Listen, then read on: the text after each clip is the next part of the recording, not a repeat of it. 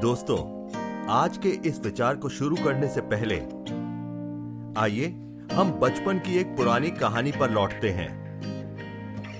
जंगल में सभी जंगली जानवर बहुत प्यार से रहते थे। वे सारे सुख, दुख एक दूसरे के साथ बांटते थे। एक दिन मोनू नामक एक खरगोश नारियल के पेड़ के नीचे आराम कर रहा था। जैसे ही उसने झपकी ली, दो बड़े से नारियल के फल उसके सिर के ठीक ऊपर गिर पड़े। मोनू फ़ौरन उठ खड़ा हुआ। उसे लगा जैसे धरती फटने वाली है। आसमान गिर रहा हो। वो वहाँ से भागता हुआ ज़ोर ज़ोर से चिल्लाने लगा। भागो भागो, धरती फट रही है। आसमान गिर रहा है। वो ऐसे चिल्लाता हुआ वहाँ से जंगल की तरफ़ आगे बढ़ने लगा।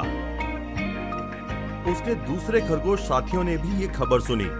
और बिना किसी जाँच पड़ताल के वे सब भी मोनू के साथ चिल्लाते हुए जंगल में आगे बढ़ते चले गए। अब अन्य जानवर, जिसमें हिरन, भालू, शेर, जिराफ, सभी शामिल थे। मोनू के साथ भागो भागो धरती फट रही है, आसमान गिर रहा है, चिल्लाते हुए आगे बढ़ते रहे। ये बात जंगल में आग की तरह फैल गई और सभी जानवर शहर की तरफ़ भागने लगे। उस जंगल में गोपी नामक एक समझदार सियार रहता था। सभी को भागता हुआ देख उसने हिरन से पूछा, आप सब इस तरह अचानक कहाँ भाग रहे हो? हिरन ने कहा, मुझे तो भोलू ने बताया कि हम सब पर संकट छाया है, आसमान गिर रहा है, धरती फट रही है।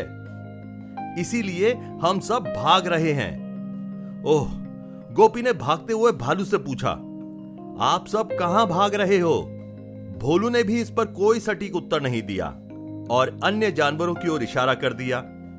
घूम फिरकर अंत में बात मोनू खरगोश पर आ रुकी। मोनू खरगोश से गोपी सियार ने पूछा, आपको कैसे पता चला कि धरती फट रही है? आसमान गिर रहा है?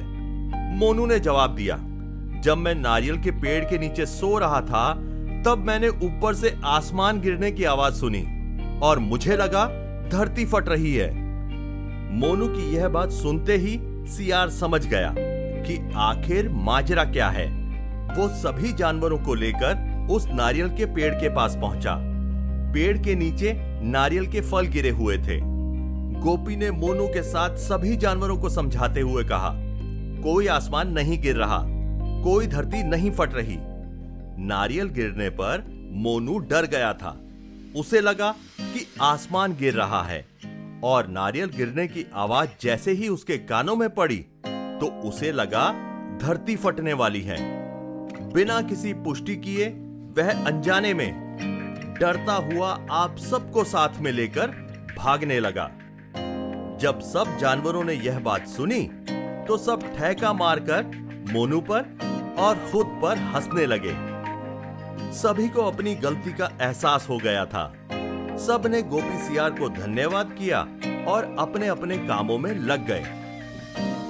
दोस्तों, इस कहानी की तरह हम सब भी अफवाहों से घिरे पड़े हैं। आज सोशल मीडिया का जमाना है।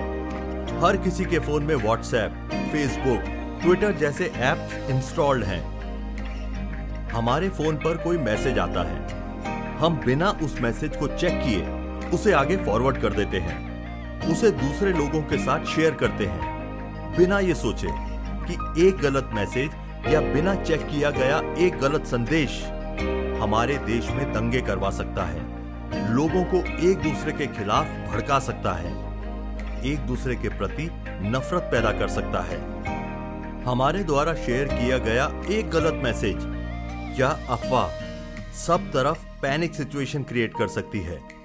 इसीलिए ज़्यादा से ज़्यादा सब तरफ़ खुशियाँ बांटिए, अफवाहों से दूर रहिए। आज हमारे पास डिजिटल शक्ति है। हम इसका कैसे इस्तेमाल करते हैं और क्या क्या करते हैं, आप जानते ही होंगे। लेकिन इसका गलत तरीके से इस्तेमाल करना, गलत जानकारी लोगों तक पहुंचाना, बिना संदेशों को चेक किए उसे आगे फॉरवर्ड करना, बहुत हद तक नुकसानदेह हो सकता है। तो दोस्तों ध्यान रखें। बिना चेक किए कोई भी मैसेज फॉरवर्ड ना करें।